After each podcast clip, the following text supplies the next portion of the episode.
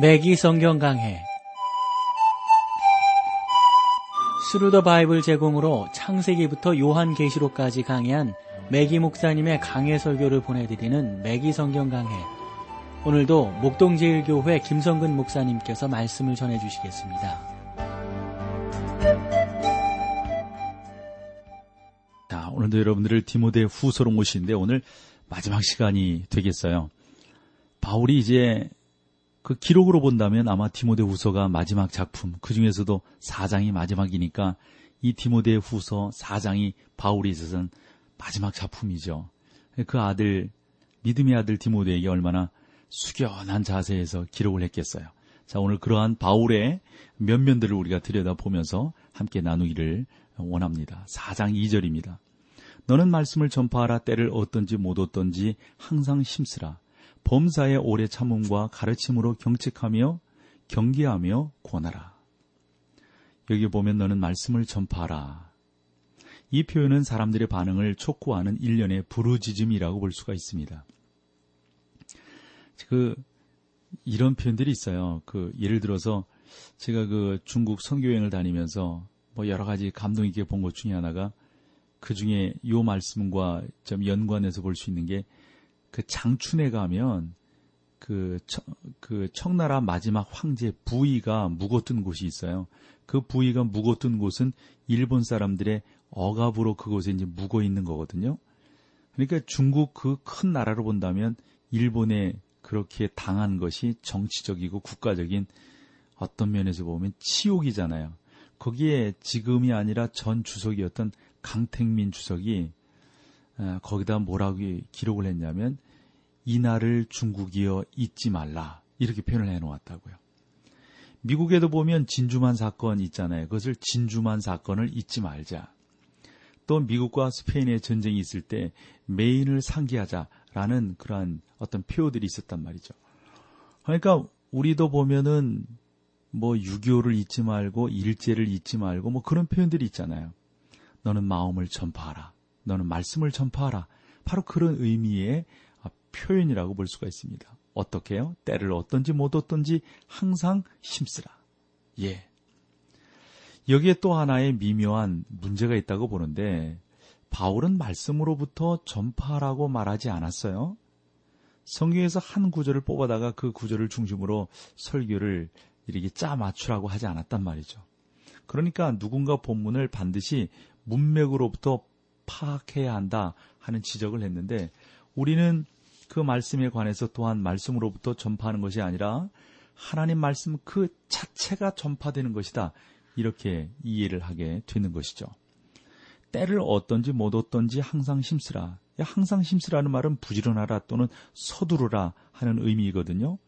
우리는 말씀을 전파해야 할 의무를 지니고 있습니다. 때를 어떤지 못 어떤지 해야 되는 것이죠. 이것은 밤낮을 가리지 말고 1년 중 어느 때든지 계속해야 되는 겁니다. 경책하며 말씀은 죄를 깨닫게 함으로 전파되어야 하는 것이죠. 경계하며 이것은 사실상 위협한다는 뜻입니다.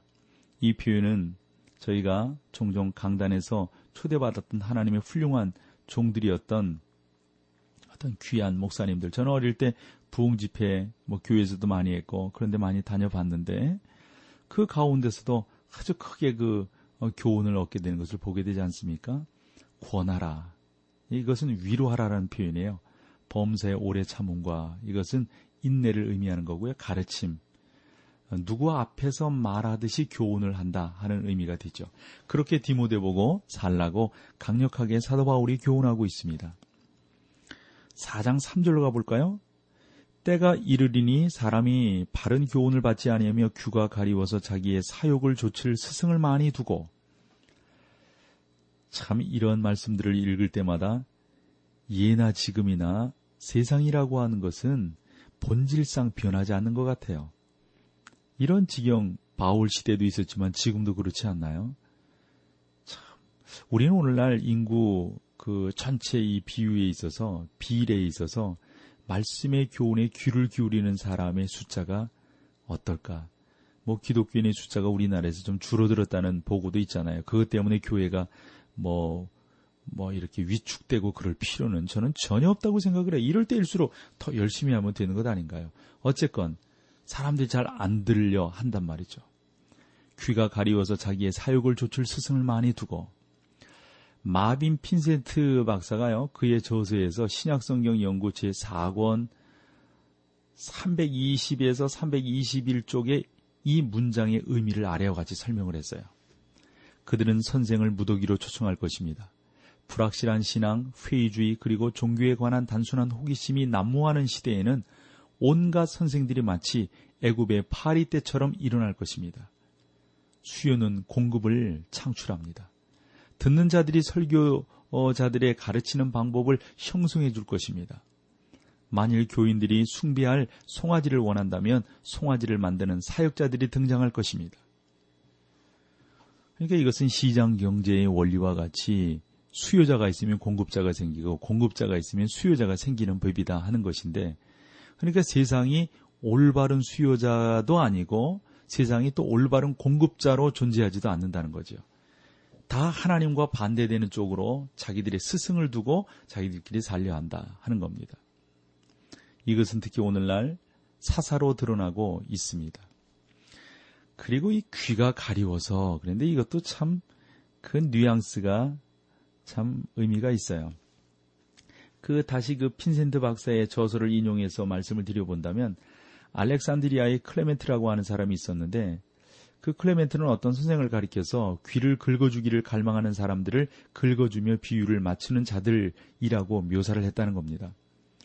세네카는 이렇게 말을 했다는 거예요. 어떤 사람들은 우리가 마치 극장에 가서 연극을 보고 또 귀를 즐겁게 하는 것처럼 배우려는 것이 아니라 들으려고 옵니다. 라고 말을 한다는 것이죠. 오늘 우리 시대를 얼마나 잘 묘사해주고 있는 말인지 모르겠어요. 누군가 이런 말을 또 했어요. 일부 사람들은 눈을 감기 위해서 교회에 가고 또 다른 사람들은 옷 구경을 하기 위해서 교회에 간다. 다시 말하면 건전한 교리를 듣고 배우기 위해서 교회에 가지 않는다 하는 말입니다. 그들은 하나님 말씀을 듣기를 싫어합니다. 시카고에 있는 무디 교회의 전임 목사였었던 그 워렌 위어스비 박사가 이런 말을 했어요. 그들은 귀를 긁어주는 그리스도인 연기자들로부터 종교적인 즐거움을 원하고 있다. 오늘날 교회 안에는 사람들의 입맛을 맞추려는 풍조가 유행한다. 즉, 감정적인 영화, 춤을 추기 위한 음악, 여러 가지 색깔의 조명 등이 동원된다. 단순하게 성경을 읽으려는 사람은 천박한 종교적 오락이 인기를 얻는 동안 쫓겨난다. 사절에서 지적하듯이 그 가려운 귀는 곧 귀머거리의 귀가 되기 되어 진리로부터 멀어지면 사람이 만든 헛된 신화와 그 헛된 것들을 믿게 될 것이다. 그러니까 요즘에 이 위어스비도 뭐 보통 설교자가 아니잖아요. 그러니까 요즘에 교회의 강단들을 이렇게 꼬집으면서 너무 하나님의 말씀의 본질을 전하려 하기보다는 사람들의 귀에 익숙한 것들을 전하려고 하지 않느냐. 이런 부분에서 교회 강단이 좀 더 회개해야 된다. 뭐 이런 말을 하고 있는 것입니다. 저는 참 훌륭한 진술이라고 봅니다. 4절부터 또 우리 귀한 것들을 읽어볼까요? 또 그 귀를 진리에서 돌이켜 허탄한 이야기를 조치리라. 아, 그들은 자기들을 즐겁게 할 어떤 신기한 것들을 원한다는 거죠. 그래서 어, 그쪽으로 이렇게 가려고 그러고 그쪽으로 나아가려고 그런다 하는 겁니다. 5절 봐보세요. 그러나 너는 모든 일에 근신하여 고난을 받으며 전도인의 일을 하며 내 직무를 다하라. 사람들이 허탄한 이야기를 조치려고 하고 하나님의 말씀을 듣지 않으려고 하고 귀가 가리워지고 또 사역을 조칠 스승을 뭐, 뭐 많이 두고 뭐 교훈을 받지 아니하고 뭐 이러한 세상이라 할지라도 너는 때를 어떤 어떤지 못 어떤지 너는 주의 말씀을 증거하라. 5절을 보면 그러나 너는 모든 일에 근신하여 고난을 받으며 전도인의 전도인의 일을 하며 네 직무를 다하라. 이게 철저하게 지금 바울이 간증하고 있음을 보게 됩니다. 전도인의 일이라고 하는 것은 오늘날 하는 일을 의미하지는 않습니다. 바울 당시의 전도인들은 여행하면서 가르치는 교사 곧 선교사들이었거든요. 바울은 이러한 의미에서 전도자들이었습니다. 이제 바울은 디모데에게 전도인의 일을 하라고 말합니다. 이것은 디모데가 사도 바울과 함께 있었던 때를 의미하는 것이죠. 그런데 고난을 받으며 그랬어요. 바울은 디모데에게 말세야 하나님의 말씀을 전파하려면 어려운 일들을 많이 겪어야 된다 하는 것들을 말하고 있는 것이죠. 자, 여기서 우리 찬송 함께하고 계속해서 말씀을 나누겠습니다.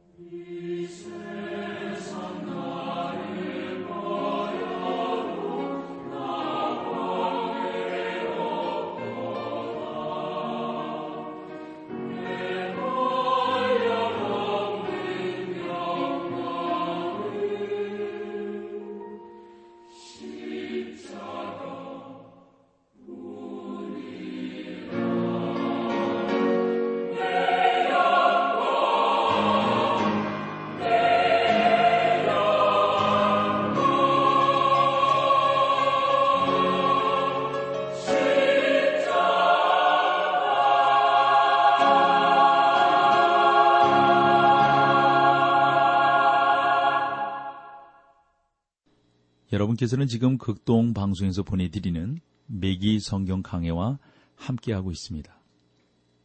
이제 우리가 나누게 될 게 이제 바울의 임종에 있어서의 간증이에요. 이제 우리는 성경의 위대한 정말 구절에 이르게 됩니다. 여기에서 바울은 자신을 위한 그 비석에다가 비문이 있잖아요. 그것을 쓰고 있다고 볼 수가 있어요. 4장 6절과 8절입니다. 관제와 같이 벌써 내가 부음이 되고 나의 떠날 기약이 가까웠도다. 내가 선한 싸움을 싸우고 나의 달려갈 길을 마치고 믿음을 지켰으니 이제 후로는 나를 위하여 의의 면류관이 예비되었으므로 주 곧 의로우신 재판장이 그날에 내게 주실 것이니 내게만 아니라 주의 나타나심을 사모하는 모든 자에게니라. 아멘. 아멘. 참 소망합니다. 관제와 같이 내가 벌써 부음이 되고 여러분이 로마에 있는 그 처형실에 간다면 피비린내 나는 광경을 목도했을 겁니다. 사람의 목을 잔인한 로마의 군사들이 교수대에서 자르는 그 광경을 본다면 얼마나 몸소리 쳐졌겠어요. 날카로운 칼 위에 사람의 목을 놓고 내려치면 피가 솟고요. 머리는 한쪽에 있는 그릇 속으로 떨어지는 거거든요. 몸뚱, 몸뚱이는 다른 편으로 또 떨어지고요. 그러나 바울은 단지 이러한 것만을 보았을 뿐만 아니라 끝까지 본 것이 아니라고 말을 합니다.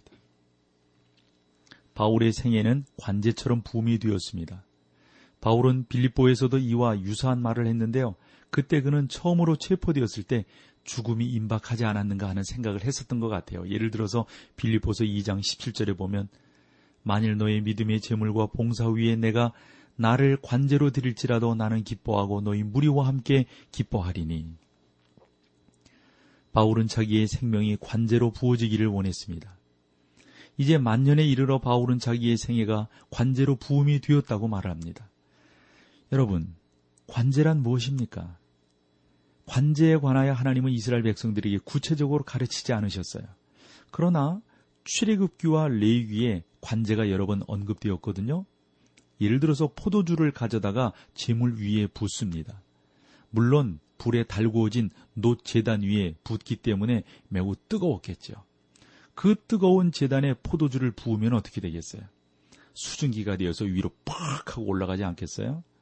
바울이 여기서 말하는 것은 자신이 이 수증기처럼 날라 올라가 사라져버린다 하는 의미인 것이죠. 바울의 생명은 곧 사라질 것이고 오직 그리스도만 보일 겁니다. 이것은 바울이 사용했던 비유 가운데서도 가장 놀라운 것 중에 하나라고 말할 수 있습니다. 그러므로 많은 그리스도인들이 돌이나 기념관에 자기 이름을 새겨두려고 합니다. 바울은 나의 생애가 관제처럼 부음이 되었다고 하는데 지금도 우리는 돌이나 어떤 데 이름을 새겨두는 것을 좋아하는 것이죠. 그렇다고 하면 바울이 관제처럼 되기를 원했다라고 하는 것과는 왠지 왠지 좀 잘 맞지가 않습니다. 높임을 받으실 분은 바울이 아니라 그리스도이시다 하는 것을 상징적으로 보여주는 겁니다. 이것은 성경 가운데서도 아주 풍요로운 구절입니다. 바울의 비문은 두 부분으로 나뉘어져 있습니다. 첫 부분은 바울이 자기의 지상 생활을 회고했던 대목입니다. 이것은 그가 처형되기 직전이죠. 그리고 두 번째 비문은 어? 그 후에 전망을 말합니다. 그러니까 영원한 생명을 바라보고 있는 자신을 우리가 보고 있는 거죠. 지상의 생명과 영원한 생명은 우리가 이 땅에서 죽음이라고 불리는 것을 통하여서 분리가 됩니다. 바울은 내가 선한 싸움을 싸우고 라고 말한 것은 어, 자기 생애를 어, 통해 가지고 세 가지로 요약을 할 수가 있는 것이죠. 바울은 선한 군사였습니다. 싸워서 이겨야 할 군 전투가 있습니다. 말년에 이르러 바울은 나는 내 구주의 군사로 지내왔다고 말을 했어요. 사랑하는 성도 여러분, 모든 신자는 이러한 자세를 가져야 되지 않겠어요? 싸워야 할 싸움이 있어요. 각 우리 성도들은 하나님의 말씀을 지키고 성경의 위대한 진리편에 서서 싸워야 될 싸움이 있는 거란 말이죠. 그러면서 나의 달려갈 길을 마치고 그랬어요. 인생은 경주이지 않습니까? 바울은 상을 받기 위하여 노력하는 훈련된 선수였어요. 경주하는 동안 바울은 자기 몸을 복종시켰습니다. 바울은 하나님 앞에 인정받는 그리스도인의 삶을 살려고 노력을 했습니다. 예를 들어서 고린도전서 9장 27절에서 내가 내 몸을 쳐 복종하게 함은이라는 표현까지 썼거든요. 또 시브리서 12장 1절로 2절에 보면 이 메기 목사님은 시브리 기자를 바울이라고 생각하기 때문에 이런 표현들을 지금 쓰고 있는 거죠. 인내로서 우리 앞에 당한 경주를 경주하며 믿음의 주여 또 온전케 하시는 이인 예수를 바라보자. 저는 그 앞에 있는 즐거움을 위하여 라고 말을 했습니다. 이제 바울이 말년에 이르러선 뭐라고 말합니까? 나의 달려갈 길을 마치고, 어? 나의 달려갈 길을 마치고, 바울은 하나님께서 계획하신 모든 일들을 완수했다는 거죠. 그러면서 믿음을 지켰으니 바울의 생애는 하나님으로부터 인정, 인정을 받았고 바울은 선한 청지기로 살아왔습니다. 그는 믿음을 지켰습니다. 바울은 하나님의 말씀과 교훈과 그 진리로부터 이탈한 적이 없었단 말이죠. 그러니 얼마나 놀라운 진술인가요? 6절에 나오는 나의 떠날 기약에 가까웠다 하는 말을 좀 살펴보기를 원하는데요. 떠날 기약이라고 하는 것은 이제 뭐 주 앞에 불려가는 것을 말하죠. 우리가 다 잠잘 것이 아니요 마지막 나팔의 순식간에 후련이 다 변호하리니 나팔 소리가 나며 죽은 자들이 죽지 아니할 것으로 다시 살고라고 우리 바울이 참 우리 예수 믿는 사람들의 죽음에 대해서 정확하게 설명을 하고 있는 것을 우리가 보게 됩니다. 그러면서 보면은 이제 후로는 나를 위하여 의의 면류관이 되었으므로 예비되었으므로 주 곧 의로우신 재판장이 그날에 내게 주실 것이니 참 감사한 일이죠. 저는 여기서 더 감사한 게 바울 자신에게만 아니라 주의 나타나심을 사모하는 누구요? 모든 자에게 아니라 여러분 아멘 하셨어요? 모든 자에게라고 하는 말에 아멘 하셔야죠. 이것은 주의 나타나심에 관하여 저나 여러분이 가지고 있는 그 신앙 그 모든 자들이 다 받게 될 것이다 하는 말씀입니다. 그러니 여러분 얼마나 감사해요. 너무너무 고맙죠. 이러한 은혜가 우리 가운데 있는 거거든요. 그러면서 바울의 마지막 말을 볼 수가 있습니다. 구절이에요. 너는 어서 속히 내게로 오라. 바울이 왜 이렇게 말을 하는 걸까요? 바울은 외로웠습니다. 그 메마르틴 감옥을 저도 가보았을 때 바울의 이 말을 생각을 했어요. 4장 10절을 볼까요? 대만은 이 세상을 사랑하여 나를 버리고 데살로니카로 갔고 그레스게는 갈라디아로 디도는 달마디아로 갔고 대마가 갔다. 대마는 열정을 참지 못해서 갔던 거죠. 그래서 바울을 떠나서 멀리 떨어진 데살로니카로 갔다 하는 겁니다. 디도는요 달마로 갔어요. 저는 이 형제들이 바울을 떠나야 할 정당한 구실이 무엇이었는지 뭐 성경이 침묵하고 있기 때문에 잘 몰라요. 그러나 짐작해 볼 수 있는 것은 디도가 바울을 떠날 수밖에 없었다라고 생각을 합니다. 아마도 바울이 디도를 달마디아로 보내 그를 대신하여 사역을 수행하도록 하지 않았는가 하는 생각도 해보게 됩니다. 11절을 볼까요? 누구만 나와 함께 있느니 누가만 나와 함께 있느니라 내가 올 때 마가를 데리고 오라 저가 나의 일에 유익하니라 누가만 나와 함께 있느니라 이제 의사지요 끝까지 아마 이 의사인 누가가 사도 바울을 이렇게 도왔던 것 같아요.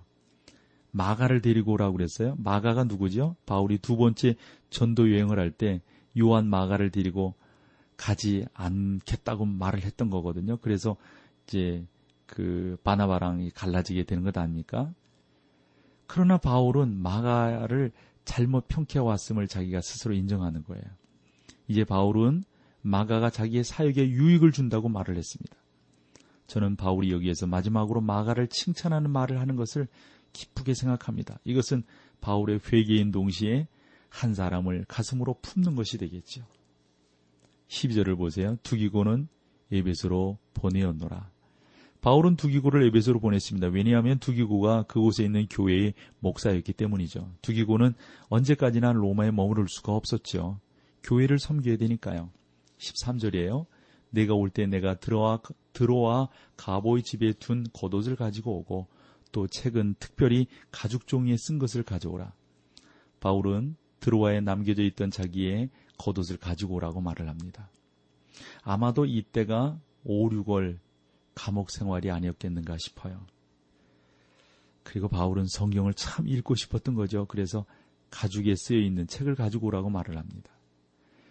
4장 14절입니다. 구리장색 알렉산더가 내게 해를 많이 보였으며 주께서 그 행한 대로 저에게 갚으시리니 바울의 상급은 알렉산더가 생각하는 종류의 상급이 아니었습니다. 저는 하나님께서 바울을 괴롭혔던 알렉산더를 심판하시리라고 확신합니다. 15절이요. 너도 저를 주의하라. 저가 우리 말을 심히 대적하였느니라. 바울은 디모데에게 알렉산더를 경계하라고 말합니다. 알렉산더는 눈앞에 있는 아첨을 하다가 막 그러다가도 이 뒤에 가가지고 그냥, 칼로 등을 찌르는 그런 사람과 마찬가지예요. 그러니까 주의해야 되는 거죠. 16절입니다. 내가 처음 변명할 때 나와 함께 한 자가 하나도 없고 다 나를 버렸으나 저희에게 허물을 돌리지 않기를 원하노라. 참 바울의 아름다운 그러한 사역자로서의 자세를 우리가 여기서 볼 수가 있어요. 17절 주께서 내 곁에 서서 나를 강건케 하심은 나로 말미암아 전도의 말씀이 온전히 전파되어 이방인으로 듣게 하려 하심이니 내가 사자 입에서 건지웠느니라. 여기서 사자 입에서 건지웠다고 하는 것은 바울이 그때 처형 면제를 좀 받았을 때를 말하고 있지 않나 싶어요. 18절 주께서 나를 모든 악한 일에서 건져내시고 또 그의 천국에 들어가도록 구원하시리니 그에게 영광이 세세 무궁토록 있을지어다. 아멘. 마지막 19절에서 22절을 볼게요. 브리스가와 아굴라와 및 오네시모로의 집에 문하나라.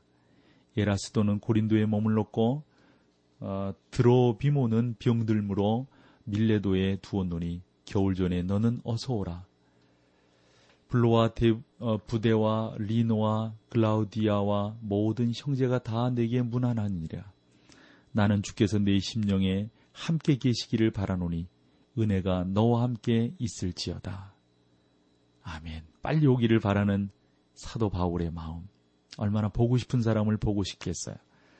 그러나 진정으로 보고 싶은 사람은 주 예수 그리스도가 아니었겠는가 싶습니다. 아마 바울이 보고 싶었던 사람 중에는 스데반 집사님도 계실 것 같아요. 이러한 보고 싶음에 사무쳐 있는 사도 바울, 우리 모두가 다 천국에서 그와 같은 그 보고 싶음에 그 귀한 꿈들을 다 이루어 낼 줄로 믿습니다. 매기 성경 강해 지금까지 Thru the Bible 제공으로 창세기부터 요한계시록까지 강해한 매기 목사님의 강해 설교를 목동제일교회 김성근 목사님께서 전해주셨습니다. 이 시간 방송 들으시고 청취 소감을 보내주신 분께는 나침반 출판사에서 신앙서적을 보내드립니다. 청취 소감을 남겨주실 분들은 극동방송 홈페이지에 매기 성경 강해로 들어오셔서 사연을 남겨주시거나 문자로 참여하실 분들은 한 통에 50원의 유료 문자 샵 1069, 샵 1069번으로 보내주시기 바랍니다. 매기 성경 강해 오늘 순서를 마칩니다.